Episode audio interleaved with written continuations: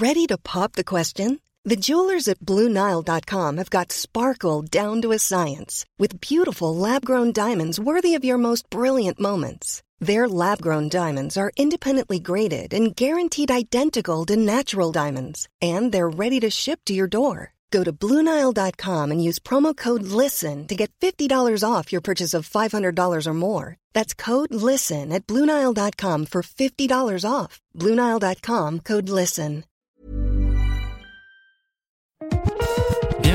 Radio DevOps, la balado-diffusion des compagnons du DevOps. Si c'est la première fois que tu nous écoutes, abonne-toi pour ne pas rater les futurs épisodes. C'est parti! Bonjour à toi, cher compagnon, et bienvenue dans cet euh, nouvel épisode de Actu DevOps. On est le 5 janvier 2021 et c'est le moment de te souhaiter une bonne année. En tout cas, une année qui va, je l'espère pour toi, t'amener plein de projets réussis et une année un peu plus euh, agréable que l'année dernière qu'on vient de passer, parce qu'elle était un peu particulière. Et c'est aussi le moment euh, de fêter les un an du podcast, parce que ça fait un an que tu nous écoutes, que tu es comment dire, fidèle au poste. Et, euh, et, vous êtes de plus en plus nombreux à nous suivre sur le podcast et sur YouTube. Donc ça, ça fait plaisir puisqu'on a dépassé les 2000 abonnés sur YouTube euh, le mois dernier. Et sur le podcast, euh, chaque nouvel épisode, il y a de plus en plus de personnes qui nous écoutent. Et d'ailleurs, on me dit souvent que en fait, les gens partagent le podcast ou les vidéos au sein même de leur entreprise. Et ça, c'est plutôt une bonne chose parce que je tiens à vous le rappeler quand même, le podcast, il est diffusé en licence libre donc licence Creative, euh, Creative Commons by SA. Euh, donc vous pouvez en faire ce que vous voulez, vous pouvez le diffuser, vous pouvez l'inclure dans des formations. La seule chose, en fait, c'est de nous prévenir et puis euh, de nous citer. donc, si vous voulez le faire, faites-le surtout. C'est fait pour ça. Et avec moi aujourd'hui, j'ai Benoît. Bonsoir Benoît. Salut, salut à tous. Et j'ai aussi René. Bonsoir René. Bonsoir Christophe. Et nous allons parler tous les trois de plusieurs petites actus. Et c'est René qui va commencer. Il va nous parler euh, d'un rapport, d'un rapport sur euh, le logiciel, euh, les logiciels open source, je crois, ou les données, en tout cas, de l'État. Alors, oui, on va parler donc d'une mission qui a été commandée par l'État. donc, c'est la mission Botorel sur les données et les codes sources de l'État. Donc, en fait, c'est un rapport qui a été produit qui fait en donc plusieurs centaines de pages et dans lequel on trouve des recommandations et notamment pas mal de recommandations sur le logiciel libre et open source et qui dit qu'en fait ce type de logiciel peut être une bonne façon de, mutualiser les efforts au niveau des communautés de communes et des établissements publics de manière euh, pour, faire en sorte que les, euh, bah, les logiciels soient développés en commun et ne soient pas euh, faits de manière enfin, par chaque communauté, de grouper les efforts et de fédérer, fédérer les outils et travailler ensemble pour ben, avoir des efforts communs dans le même sens. Donc, dans ce rapport-là, il y a un certain nombre de, de recommandations qui sont amenées, notamment donner la priorité aux logiciels libres et au format ouvert euh, dans le secteur public, euh, créer une forge publique pour mettre euh, bah, en fait les cordes sources de l'État en ligne, voilà, créer une agence pour essayer d'accompagner par exemple le, le, développement de ces logiciels-là. Donc c'est plutôt une bonne nouvelle en fait pour bah, pour, pour le logiciel libre et bah, on va voir ce que ça donne. Après, des fois, ça restera à l'état de rapport, mais voilà, il y a quand même des outils fournis par l'État euh, et on va dire des, directives ou des directions pour aller euh, vraiment euh, mettre en pratique du logiciel libre, sachant aussi que ben, du logiciel libre, c'est plus d'activités locales, donc c'est aussi intéressant, je pense, économiquement. Voilà, donc ça fait partie des documents. Il y a aussi le référentiel des, logiciels libres que l'étape qui, est fourni, ou qui est une liste qui référence aussi tous les logiciels conseillés pour les missions du service public. Donc voilà, c'est un, c'est, un, à mon avis, un, document assez intéressant et qui donne, bah, qui ouvre un petit peu les des perspectives pour avoir plus d'utilisation de logiciels libres dans les institutions publiques. Alors moi, ça m'étonne parce que j'avais j'avais dans l'idée qu'en fait tout tout ce qui était financé par des deniers publics devait être du logiciel libre en France, mais peut-être que ça va plus loin, c'est ça? Je pense que c'est un document qui va plus loin, qui, donne des bonnes euh, des directions aussi euh, par rapport à l'open data. Alors pour être très très honnête, je l'ai un peu balayé rapidement, euh, donc je n'ai pas tout le contenu en tête, surtout que c'est un bon vieux pavé et qui ça mériterait de, passer un peu plus de temps à le regarder. C'est sorti il n'y a pas si longtemps, j'ai pas trop le temps de m'y pencher, mais je pense qu'il y a des choses intéressantes et des bonnes des bonnes pratiques. Et, voilà, ben ça, je pense que ça permet d'avoir un autre regard euh, euh, et pas et voilà sortir peut-être de certains choix qui sur des logiciels propriétaires. T'es sûr de ce truc-là, Christophe, que c'est euh, obligatoirement, à partir du moment où il y a de l'argent public investi, le code doit être ouvert? Parce que justement, il me semblait qu'il y avait une campagne de menée notamment par la Quadrature, mais il y avait d'autres associations pour défendre ça, enfin pour essayer d'imposer ça, mais j'avais le enfin, j'ai vu, j'ai pas souvenir d'avoir vu quelque part que c'était acté que dans tous les cas il y aurait euh, le code qui soit qui soit libéré.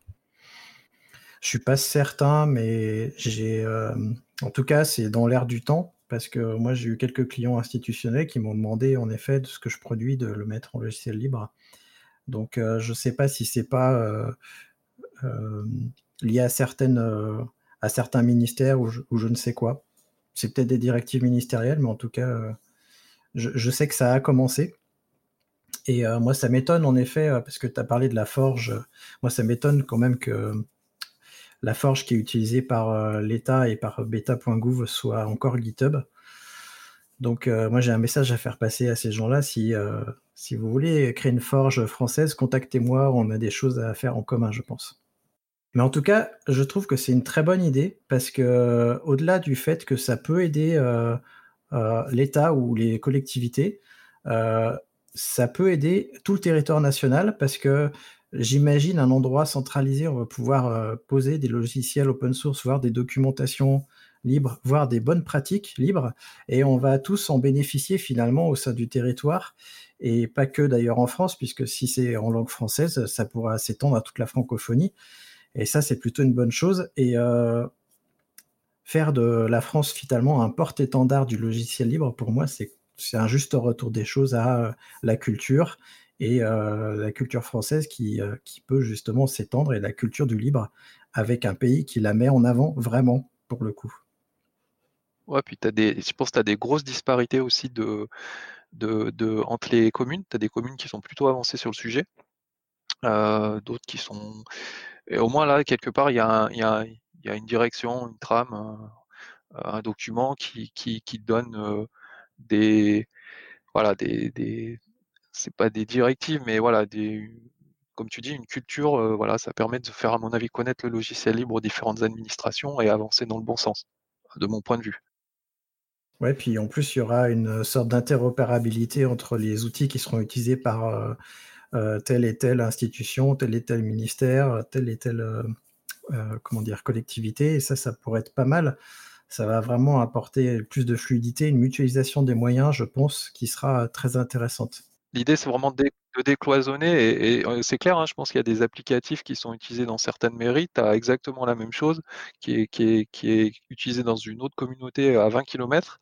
Euh, mais c'est deux logiciels différents. Donc là, l'idée, c'est quand même vraiment d'essayer de, faire des efforts euh, tous dans le même sens et, que ce soit que ce qui est développé par euh, une mairie puisse être réutilisé par une mairie ou autre, par, par d'autres institutions, et puis ben, aussi participer, s'il y a plusieurs communes qui participent au financement d'un projet, ça fait tout de suite ben, plus de plus d'argent pour, pour faire des, des logiciels peut-être meilleurs. Benoît, ton avis là-dessus, euh, c'est quoi? Bah, il me semblait que, enfin, il y a un organisme euh, au niveau des ministères qui s'appelle la DINUM. je euh, je vais pas dire de bêtises, mais la Direction interministérielle du numérique, il me semble, et qui a justement, enfin, c'est une de ses fonctions, si je me souviens bien, d'essayer de faire converger les efforts et les outils entre les ministères, en tout cas entre les ministères. Alors après, je sais pas si ça descend plus bas. mais effectivement, ce rapport, il est intéressant dans le sens où bah, enfin, de toute façon, c'est comme ça que ça fonctionne, j'ai l'impression. Euh, L'État en France, hein, on fait des rapports. Euh, si on a de la chance, il y a quelqu'un qui les lit et on applique les, recommandations. Si on a moins de chance, ça, permet de caler une armoire. Donc euh, là, ce qu'on peut, tout ce qu'on peut espérer, c'est que ça serve à quelque chose. Mais en tout cas, c'est très bien qu'il soit sorti et que déjà les infos soient disponibles. Maintenant, c'est est-ce que les bonnes personnes vont lire les infos pour enclencher quelque chose? Ça, c'est tout ce qu'on peut espérer. Mais déjà, la première étape est là. Quoi. Je dirais aussi, c'est à nous en tant que tech et euh, parfois, je sais qu'il y a pas mal de freelance, notamment euh, sur Betagouv, donc qui est un organisme, euh, une startup d'État, enfin plusieurs startups d'État.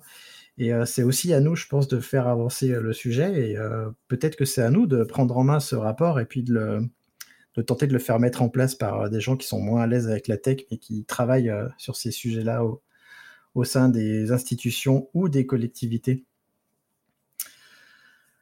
Euh, ben, on va passer sur un autre sujet un peu plus tech pour le coup. Je vais vous parler de IBM.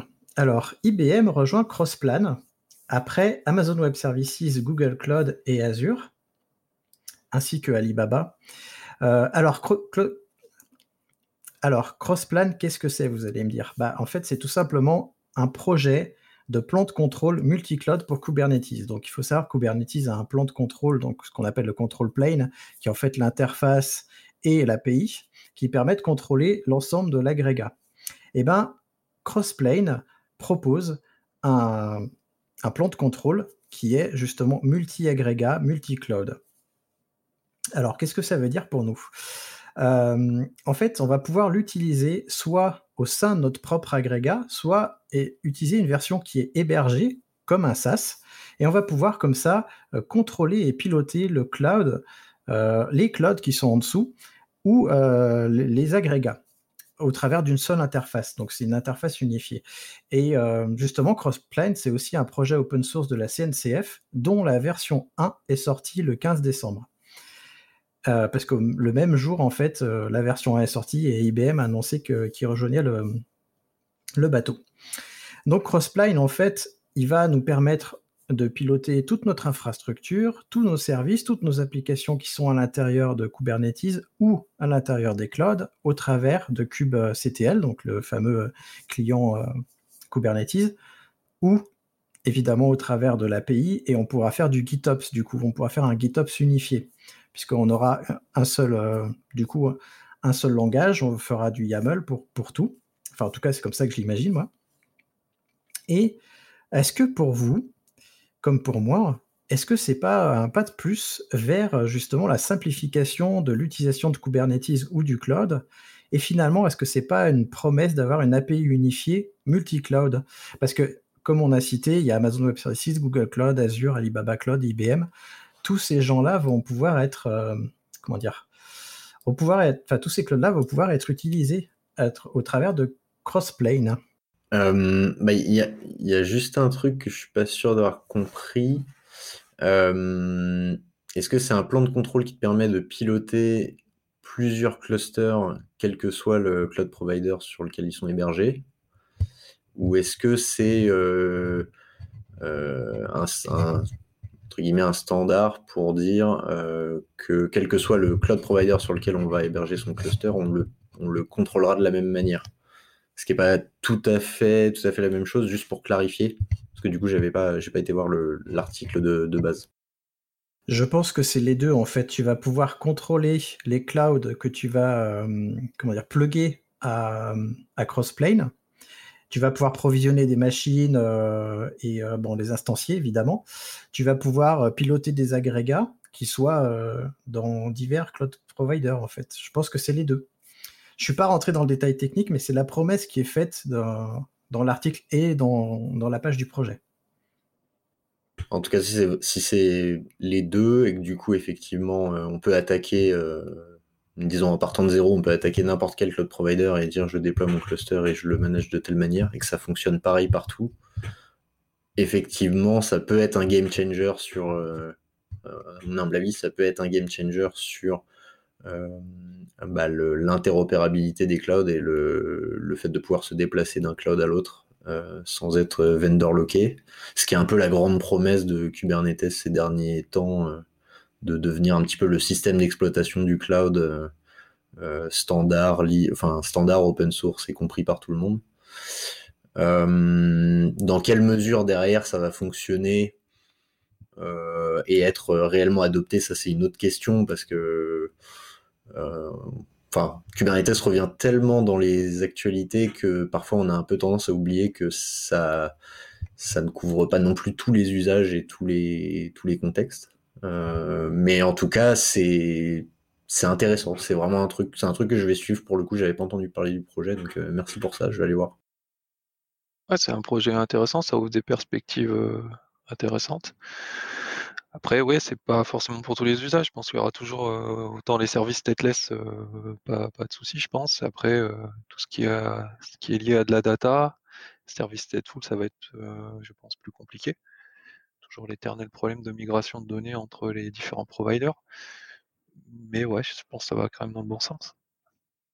Notamment, ouais, tu, viens de soulever un point intéressant, le, sujet qui reste et qui restera pendant encore très longtemps, je pense, c'est le sujet de la donnée, quoi. Parce que avoir l'interface pour piloter les choses meilleures unifiées, c'est bien, mais en vrai, une fois que tu as déployé ton cluster chez un cloud provider, que tu as mis ton application en production euh, et que tu as, de la donnée qui, qui, a été stockée et travaillée, euh, enfin, voilà, ça répond pas encore à ce problème-là, mais en tout cas, c'est déjà une, première marche euh, très intéressante à, étudier, quoi.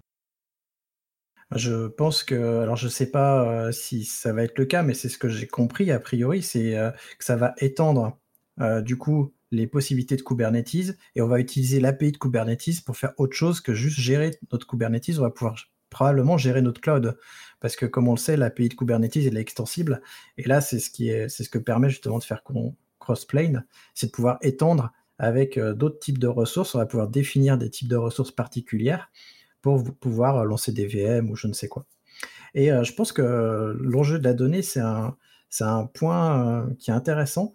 Et euh, au même titre qu'on a justement des agrégats Kubernetes un peu à droite à gauche sur, sur nos cloud providers, on pourrait avoir des agrégats, par exemple, de données Minio ou Open, OpenIO, je crois, des agrégats S3 par exemple, un peu de partout, et la donnée pourrait, pourrait se transférer d'un cloud provider à l'autre ce qui nous rendrait quelque part agnostique. Si on utilise ces briques-là, si on utilise les briques euh, propriétaires, bah évidemment on utilise les briques propriétaires. Hein. Donc ça reste, euh, ça, on reste, euh, comment marié à notre cloud provider, mais ça c'est un choix. Ouais, puis ça permet aussi, on peut aussi envisager peut-être des, scénarios où tu, as peut-être la production sur un provider et puis du développement sur d'autres et contrôler ça de manière unifiée, ça, peut être assez sympa. Bon, je pense qu'on va pas s'étendre plus. Euh, je vous mettrai le lien euh, de l'article en description. Vous pourrez aller le voir, aller découvrir le projet aussi. Et euh, on savait qu'il y avait des mercatos dans, dans, le foot, mais apparemment, il y a aussi des mercatos dans le monde du cloud, n'est-ce pas, Benoît? Ouais, exactement. Euh, alors, c'est pas spécifiquement dans le monde du cloud, mais ça, c'est un monde qui est connexe. Euh, alors, j'ai lu un article récemment de Nico, Matsakis. Alors, qui est Nico Matsakis? C'est un des corps développeurs de Rust, euh, donc le langage dont vous avez certainement entendu parler, ou alors si vous n'avez pas entendu parler, il suffit d'aller sur rust-lang.org. Euh, donc c'est un langage qui fait pas mal de bruit parce qu'il est très performant. Euh, dans les derniers benchmarks qui sont sortis, il est à une performance équivalente avec du C bien écrit. Euh, sauf qu'on sait tous que le problème du C, c'est qu'il faut gérer la mémoire soi-même et donc potentiellement faire des erreurs. L'avantage du Rust, c'est que ça nous ôte cette, cette charge-là. on n'a pas à gérer la mémoire soi-même. Alors je mets des grosses guillemets parce que contrairement à beaucoup de langages, il n'y a pas de garbage collector. Euh, c'est plutôt des garde-fous en amont qu'on va avoir pour, garantir la performance et, et, la, et la stabilité. Euh, donc bref, ça c'était le petit aparté sur Rust. Donc l'article en question, en fait, euh, c'est Nico Matsakis qui l'écrit. Il explique qu'il quitte Mozilla où il a passé plus de 9 ans, je crois. c'est notamment chez Mozilla qu'il a contribué à créer Rust au tout début. et il part pour aller chez Amazon. Euh, et en fait, il rejoint chez Amazon une team Rust, donc une team qui est dédiée à faire euh, évoluer le langage et à, alors, bien entendu, on n'est pas dupe, hein, c'est aussi un positionnement stratégique, vu que c'est une technologie qui est montante, qui va se retrouver dans beaucoup, beaucoup de, briques, certainement utilisées chez Amazon. C'est stratégique d'avoir une team dédiée au langage, c'est logique aussi. Mais euh, quelque part, c'est aussi bien pour le langage, parce que ça veut dire qu'il y a des très grosses entreprises avec de gros moyens qui vont réellement investir dans le langage pour euh, le rendre encore plus performant, encore plus robuste. Euh, et d'ailleurs, dans l'article, il parle aussi de, ce phénomène-là, le fait qu'il y ait de plus en plus de teams Rust qui se créent chez les, notamment chez les GAFAM, pas que, mais notamment chez, alors il me semble qu'il a cité Microsoft, donc Amazon bien sûr, Microsoft et peut-être Google, je sais plus, il en a cité un troisième à vérifier. Euh, mais donc il part de ce phénomène-là, de ce qu'on pourrait appeler la professionnalisation de la communauté Rust, même si elle était déjà très professionnelle. Il y a déjà des entreprises qui font beaucoup de Rust et qui euh, produisent beaucoup. Mais en tout cas, voilà, ça passe sur une autre dimension. Euh, et il mentionnait aussi quelques craintes de la part de la communauté, parce que c'est une communauté qui est réputée pour être ouverte et apprenante, avec un très bon mindset. Et il y avait quelques craintes qui ont été émises que, cet esprit-là se perde avec l'arrivée de mastodontes euh, comme, comme Amazon dans, la communauté. Euh, lui, il est plutôt, il se veut plutôt rassurant là-dessus. Il parie sur euh, le, sur les, personnes qui sont en place dans, la communauté pour maintenir cet esprit-là et sur la contribution aussi des entreprises historiques qui étaient déjà dans la communauté au départ. Euh, pour euh, voilà, mettre ça sur des bons rails. Ça va de pair aussi avec l'annonce qui a été faite il y a quelques mois de la création de la fondation Rust. Euh, qui donc voilà un peu comme la CNCF hein, c'est l'idée c'est de créer alors ça j'ai lu que dans les grandes lignes mais l'idée de ce que j'ai compris c'est de créer une fondation pour structurer les contributions et les utilisations de Rust par les par les entreprises et certainement trouver du funding aussi enfin voilà il y a tout un tas de choses à faire euh, mais donc voilà, c'est une news qui est assez intéressante euh, quand on regarde, euh, quand on s'intéresse de près ou de loin à Rust, parce que ça montre l'ampleur que prend le langage et ça montre aussi que les choses sont vraiment solides. Alors on peut poser plein de questions autour de ça, hein, c'est pas, tout n'est pas blanc ou, noir, c'est plus complexe que ça, mais en tout cas c'est quand même intéressant de voir ce phénomène. et je termine sur cette news-là en précisant que Rust gagne vraiment du terrain, euh, notamment, donc on disait via les benchmarks en termes de performance, c'est un de ses gros points forts. Euh, mais aussi en termes de, cas d'usage possibles, parce que pendant longtemps on voyait Rust uniquement comme un langage système ou un langage pour de l'embarquer, pour des choses orientées performance ou orientées système. Et en fait, j'ai mis un lien dans les notes, mais il y a, une espèce de, de, j'allais dire de compteur, pas un compteur, mais euh, de, de, tracking de tous les cas d'usage où Rust peut fonctionner maintenant. Euh, qui s'appelle euh, Are We Rust Now Alors c'est Are We, c'est en gros, l'idée, c'est de dire est-ce que Rust est prêt pour le web, est-ce que Rust est prêt pour le game développement, est-ce que Rust est prêt pour, etc. Et tous les compteurs passent au vert au fur et à mesure, donc c'est assez rigolo à voir. Alors, la question que je me pose en, tant qu'ancien développeur C, c'est est-ce que c'est un langage compilé? J'imagine que oui. Absolument. Alors, en effet, on entend beaucoup parler de Rust euh, énormément. Alors, moi, je me pose la question, parce qu'on sait que dans le monde DevOps, il y a beaucoup d'outils qui sont développés en Go. Et euh, est-ce que on va voir euh, une transition du Go vers le Rust? Est-ce qu'on va voir des outils qui vont être développés en Rust et en Go? Est-ce que les deux vont cohabiter? C'est quoi les avantages et les inconvénients des deux? Je sais pas, ça fait plein de questions. Euh, pour toi, Benoît, ou pour toi, René Many of us have those stubborn pounds that seem impossible to lose, no matter how good we eat or how hard we work out. My solution is PlushCare. PlushCare is a leading telehealth provider with doctors who are there for you day and night to partner with you in your weight loss journey. They can prescribe FDA-approved weight loss medications like Wagovi and Zepbound for those who qualify. Plus, they accept most insurance plans. To get started, visit plushcare.com slash weight loss. That's plushcare.com slash weight loss. Hi, I'm Daniel, founder of Pretty Litter. Did you know cats tend to hide symptoms of sickness and pain? I learned this the hard way after losing my cat, Gingy. So I created Pretty Litter, a health monitoring litter that helps detect early signs of illness by changing colors, saving you money and potentially your cat's life. Pretty Litter is veterinarian developed, and it's the easiest way to keep tabs on your fur baby's health right at home. Go to prettylitter.com and use code ACAST for 20% off your first order and a free cat toy. Terms and conditions apply. See site for details. Je peux, euh, c'est compliqué comme, euh, comme question parce que ça peut déclencher des flemmoirs assez euh, ou des, des, des, des guerres de trolls assez impressionnantes. Euh, bah, la- une des grosses différences, c'est effectivement Rust, il n'y a pas de garbage collector. Donc ça, ça a certains avantages euh, euh, par rapport à, avantages ou désavantages hein, parfois, parce que bah, ça rend quand même la gestion de la mémoire un peu plus euh, difficile qu'avec un garbage collector comme Soro ou comme Ango. Mais euh, bah, il y a peut-être un contrôle un peu plus fin, et pour des applications qui se veulent, où on cherche vraiment la performance, c'est plutôt un plus. Euh, une des grosses différences, je pense, entre les langages, c'est que Rust euh, est un peu plus, euh, comment dire, s'attaque quand même à, du bas niveau, euh, niveau système, voilà, mais a quand même des abstractions qui sont de haut niveau, donc c'est euh, probablement un peu plus que, que Go. Euh, et, et du coup, on peut faire, euh, bah, il y a des génériques par exemple, il y a des traits, etc. Je ne vais pas rentrer dans le détail, mais euh, euh, voilà, c'est un, un langage qui, couvre un large spectre. Euh, après, je pense que il c'est toujours pareil. Pour moi, il n'y a pas de bon et de mauvais langage. Ça dépend vraiment du use case. Et comme ça, on met tout le monde d'accord, on évite les problèmes. Et dans certains cas, je pense que Go est, va être plus intéressant que, par exemple, pour faire des fois des services web. C'est peut-être plus facile. Il y a un écosystème qui est déjà bien présent et qu'on peut utiliser. Beaucoup d'outils sont faits en Go, donc c'est plus facile de s'interfacer. Il y a beaucoup de, voilà, peut-être plus qu'en Rust. Euh, par contre, bah, dans d'autres cas, quand il faut faire des choses très très pointues, des proxys qui doivent aller très vite, des services réseau très performants, Rust devient plus intéressant. Maintenant, ce qu'on voit, c'est quand même que la communauté s'est énormément développée, que les acteurs y croient de plus en plus.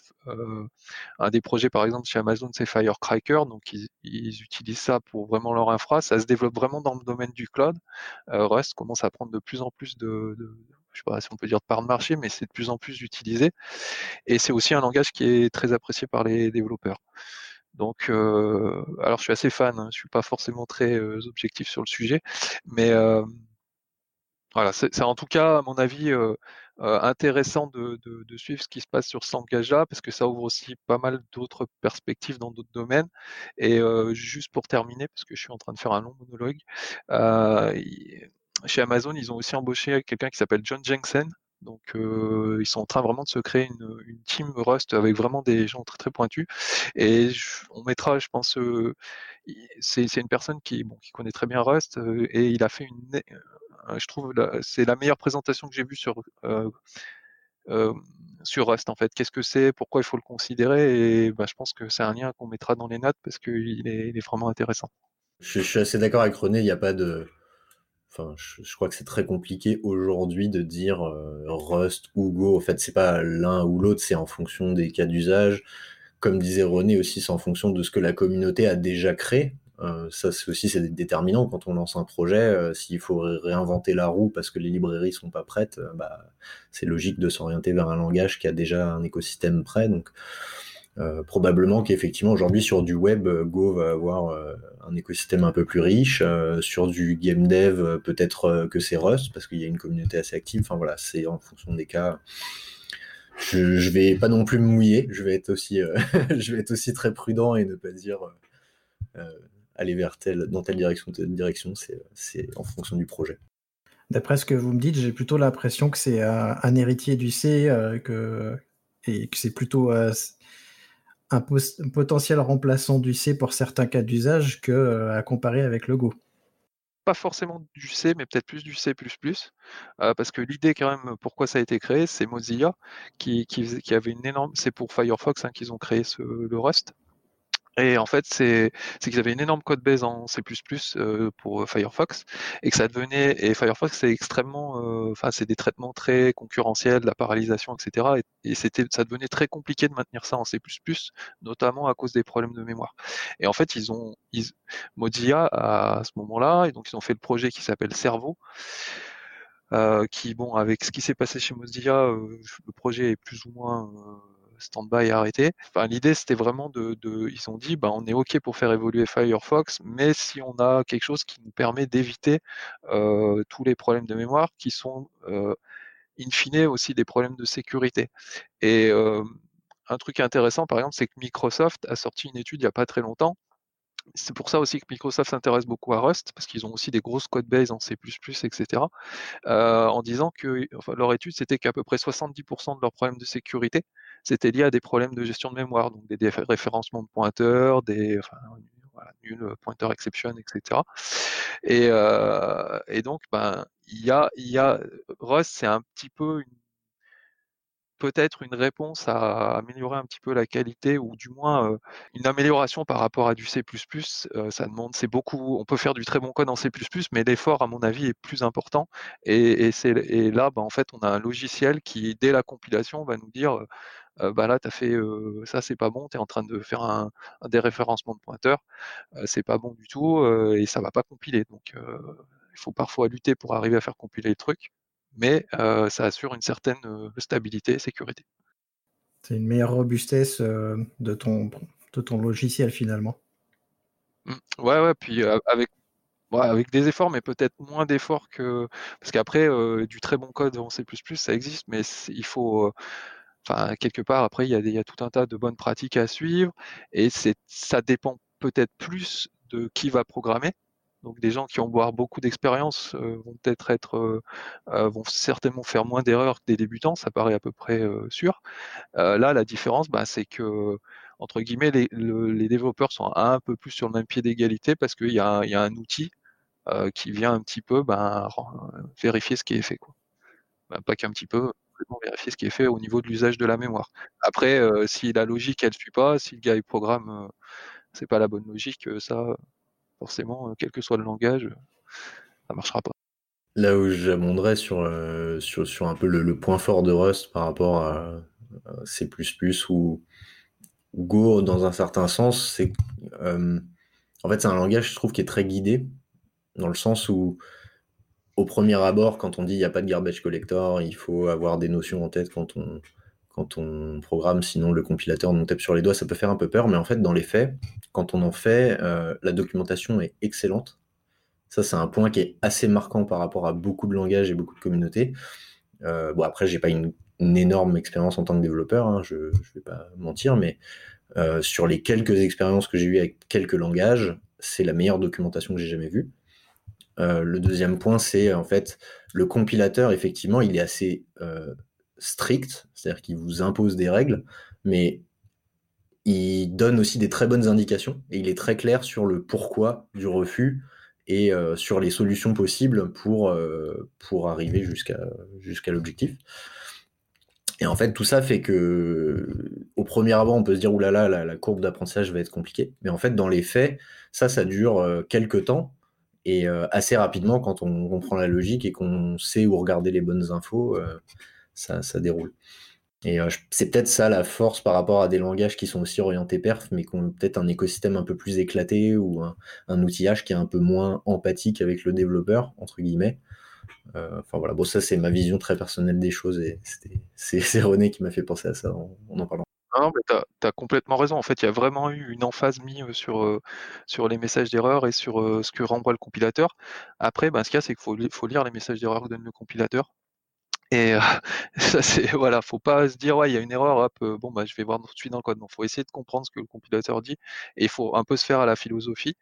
Euh, après, c'est un langage typé fort, donc euh, bah, après chacun ses préférences. Moi, je sais que j'aime j'aime assez. voilà, mais vraiment gros effort sur le sur, sur le compilateur et les messages d'erreur. Et ça, c'est vrai que c'est plutôt bien avec même les suggestions, comme tu dis, de de, de quelles sont les erreurs. En tout cas, on vous laissera aller voir euh, ça par vous-même. Et euh, justement, puisqu'on parle de langage, René va nous parler d'une nouvelle méthode peut-être qui va nous qui va nous permettre de faire de, des applications d'une manière différente, je crois.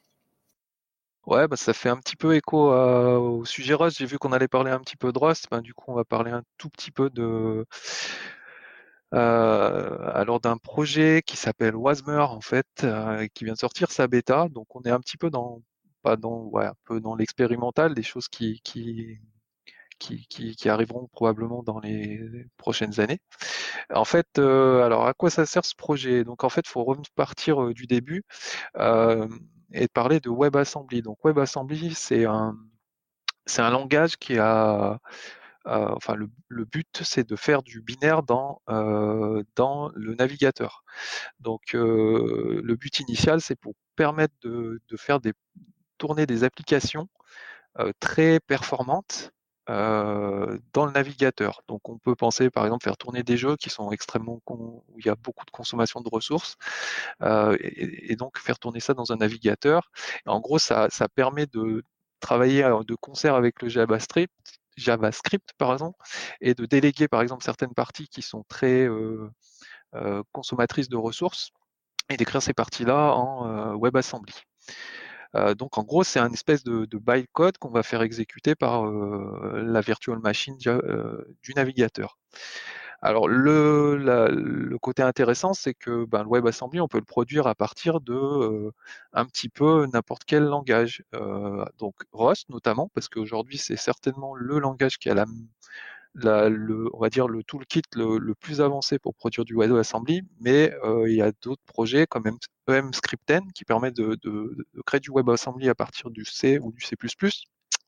Euh, il y a aussi euh, euh, .NET qui permet de faire ça. En gros, au début, c'est plutôt focalisé sur justement des langages où il n'y avait pas de garbage collector, mais c'est un peu en train de s'étendre. et bientôt, on pourra certainement produire, produire du WebAssembly à partir de Python, de Ruby, de Java et de Go. donc ça c'est intéressant. Donc ça, on, peut, pourquoi c'est intéressant? Bah, Ça permet la perspective, c'est de se dire, on va pouvoir faire tourner du code, par exemple du, code C++ qui existait déjà, on va pouvoir faire le tourner dans, dans, dans le navigateur. Donc un autre désavantage, c'est que ce code-là, dans le navigateur, il va tourner et il va être sandboxé. Donc en termes de sécurité, ça peut être, c'est assez intéressant. Donc ça intéresse des acteurs par exemple comme Autodesk, où eux ils ont des grosses bases de code en C++ pour des outils de, 3D, et donc de pouvoir faire tourner leurs outils. Bah, par exemple dans le navigateur, ça va faciliter les portages. On peut, voilà, on peut imaginer par exemple que ça, a été fait, une librairie comme Image Magique, bah, on peut la porter et l'utiliser dans le navigateur. Et il en fallait, euh, on va dire, euh, ça c'était l'idée. Et puis ben il y a des gens qui se sont dit, euh, ouais c'est pas mal, on peut faire ça. C'est une promesse intéressante pour les éditeurs. ils vont pouvoir, on va pouvoir générer du code qui va tourner dans les navigateurs à partir d'à peu près n'importe quel langage. Bon, je simplifie, il y a quand même des, des, des, contraintes. Et il n'en fallait pas plus pour que les gens se disent, ben, ils ont créé quelque chose qui s'appelle WASI, euh, qui est WebAssembly System Interface. Et en gros, l'idée, c'est de se dire, c'est bah, ce code-là, au lieu de le faire tourner dans un navigateur, on va le faire ressortir du navigateur. Et donc, c'est donc ça, c'est une spécification qui explique comment euh, comment faire tourner du code WebAssembly en dehors du navigateur. Et donc, Wasmer et il y a un concurrent, voilà, qui s'appelle WasmTime. En fait, c'est tous les deux des projets de runtime. Donc, en fait, des des VM en fait euh, qu'on peut faire tourner donc sur euh, sur à peu près n'importe quel type de, de processeur. Et donc tout ça, ça va manger du, du, code WebAssembly et donc euh, tourner l'application. Donc voilà, l'intérêt c'est que alors il y a certainement pas mal de contraintes, c'est encore une fois c'est en bêta, mais pour le futur ça donne une perspective de un petit peu de Java nous promettait de faire tourner du Java sur n'importe quelle plateforme. Là, ça va un peu plus loin, c'est-à-dire qu'on va pouvoir faire tourner sur n'importe quelle plateforme qui disposera de ce fameux runtime. Donc là où Wasmer et WasmTime vont pouvoir tourner, on va pouvoir exécuter du WebAssembly. Mais en plus, ce WebAssembly, la force en plus, c'est qu'on va pouvoir le produire à partir d'à peu près n'importe quel langage. Donc ça, c'est un peu la promesse de, de ces outils-là. Et voilà, je trouve que c'est assez intéressant. Et il y a une autre petite news en parallèle, c'est que Wasmer là tourne, voilà, pour leur démo, ça tourne aussi sur Apple Silicon.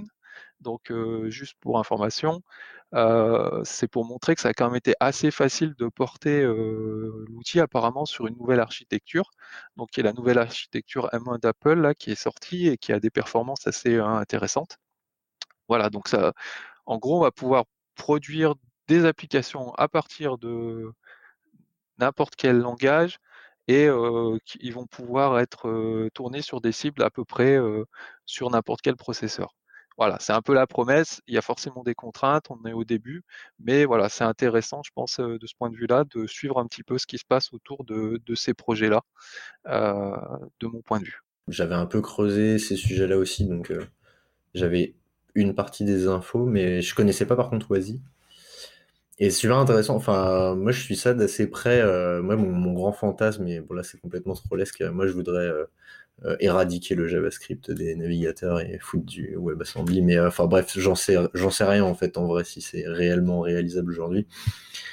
certainement pas. J'ai vu quelques threads sur Reddit, alors ça vaut ce que ça vaut, mais qui disaient que le problème encore aujourd'hui, c'est que comme c'est pas un projet qui est top prio du point de vue des équipes de développement des navigateurs, le moteur qui va faire tourner WebAssembly dans les navigateurs est très peu optimisé pour le moment. Donc en fait, la promesse d'avoir des meilleurs perfs, elle est très aléatoire en fonction du navigateur dans lequel on va faire tourner le, bytecode.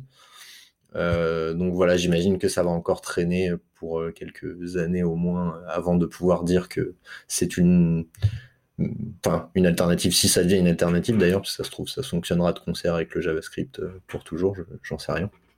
Enfin voilà, c'est un projet qui, c'est des projets qui vraiment m'intéressent, euh, mais j'ai l'impression qu'on est encore à un stade très très tôt de, maturité pour euh, envisager des, projets, euh, des gros projets ou en tout cas des, choses qu'on fait aujourd'hui avec du front-end en WebAssembly. Alors il y, a, des frameworks qui existent, notamment il y a You qui, qui, permet de faire du front-end un petit peu alors, je suis pas spécialiste du sujet, mais apparemment, ça ressemble un peu à du React. Voilà, je dis peut-être une bêtise, je dirais sur le forum. Euh, voilà, donc il y a quand même des avancées où ça, permet de faire euh, un certain nombre de choses. Quelque chose que j'ai pas dit, c'est qu'en fait, le WebAssembly, il tourne à voilà, la, promesse, c'est quand même que ça soit assez proche du bare metal en termes de performance, donc euh, très très performant. Donc c'est pour ça que c'est intéressant. effectivement, dans c'était par exemple, on voyait des gros écarts de perf dans Firefox euh, moins dans Chrome parce que la, le JavaScript dans Chrome était plus performant. Je pense que ça s'est peut-être un peu réduit depuis. Euh, après, il n'y a, y a, pas que des avantages, hein.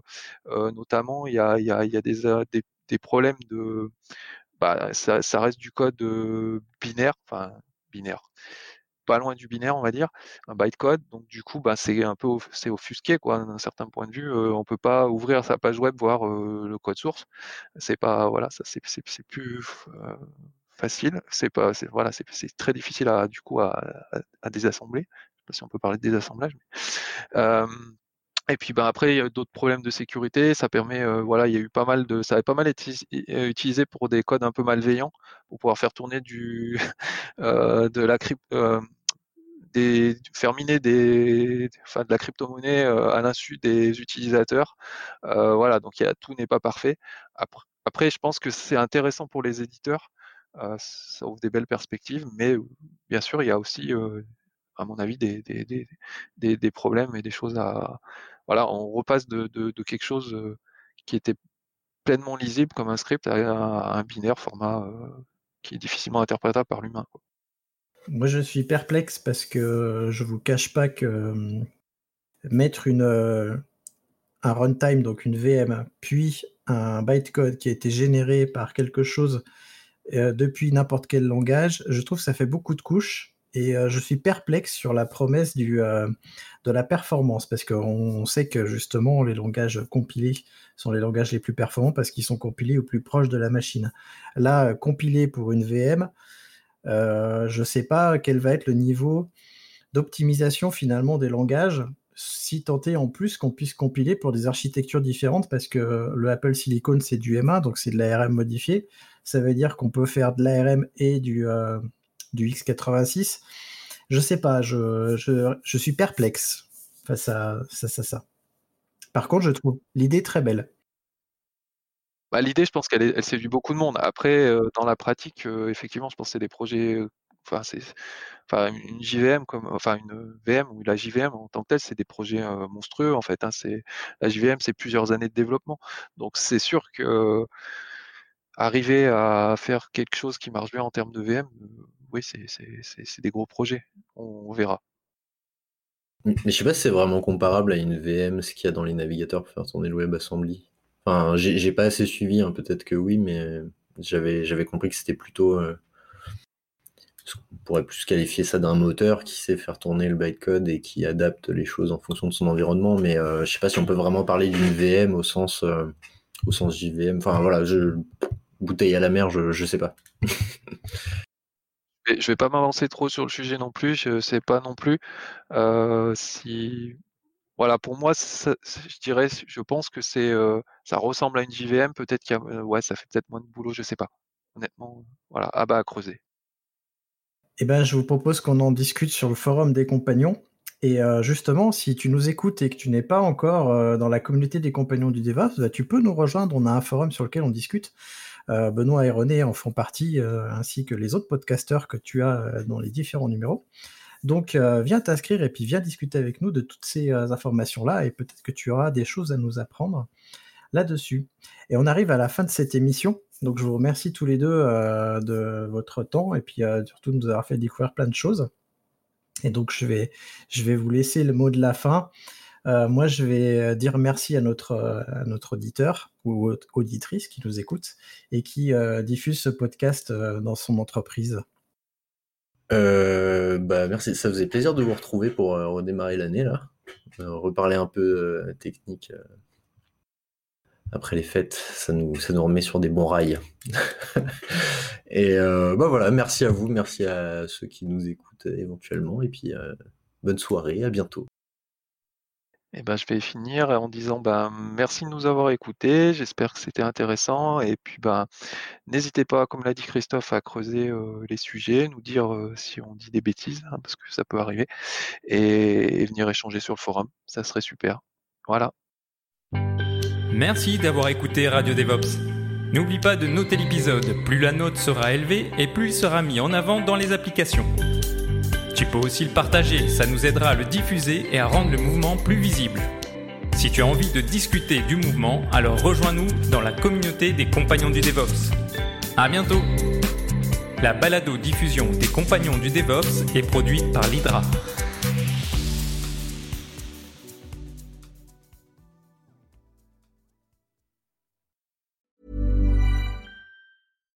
Hi, I'm Daniel, founder of Pretty Litter. Cats and cat owners deserve better than any old fashioned litter. That's why I teamed up with scientists and veterinarians to create Pretty Litter. Its innovative crystal formula has superior odor control and weighs up to 80% less than clay litter. Pretty Litter even monitors health by changing colors to help detect early signs of potential illness. It's the world's smartest kitty litter. Go to prettylitter.com and use code ACAST for 20% off your first order and a free cat toy. Terms and conditions apply. See site for details.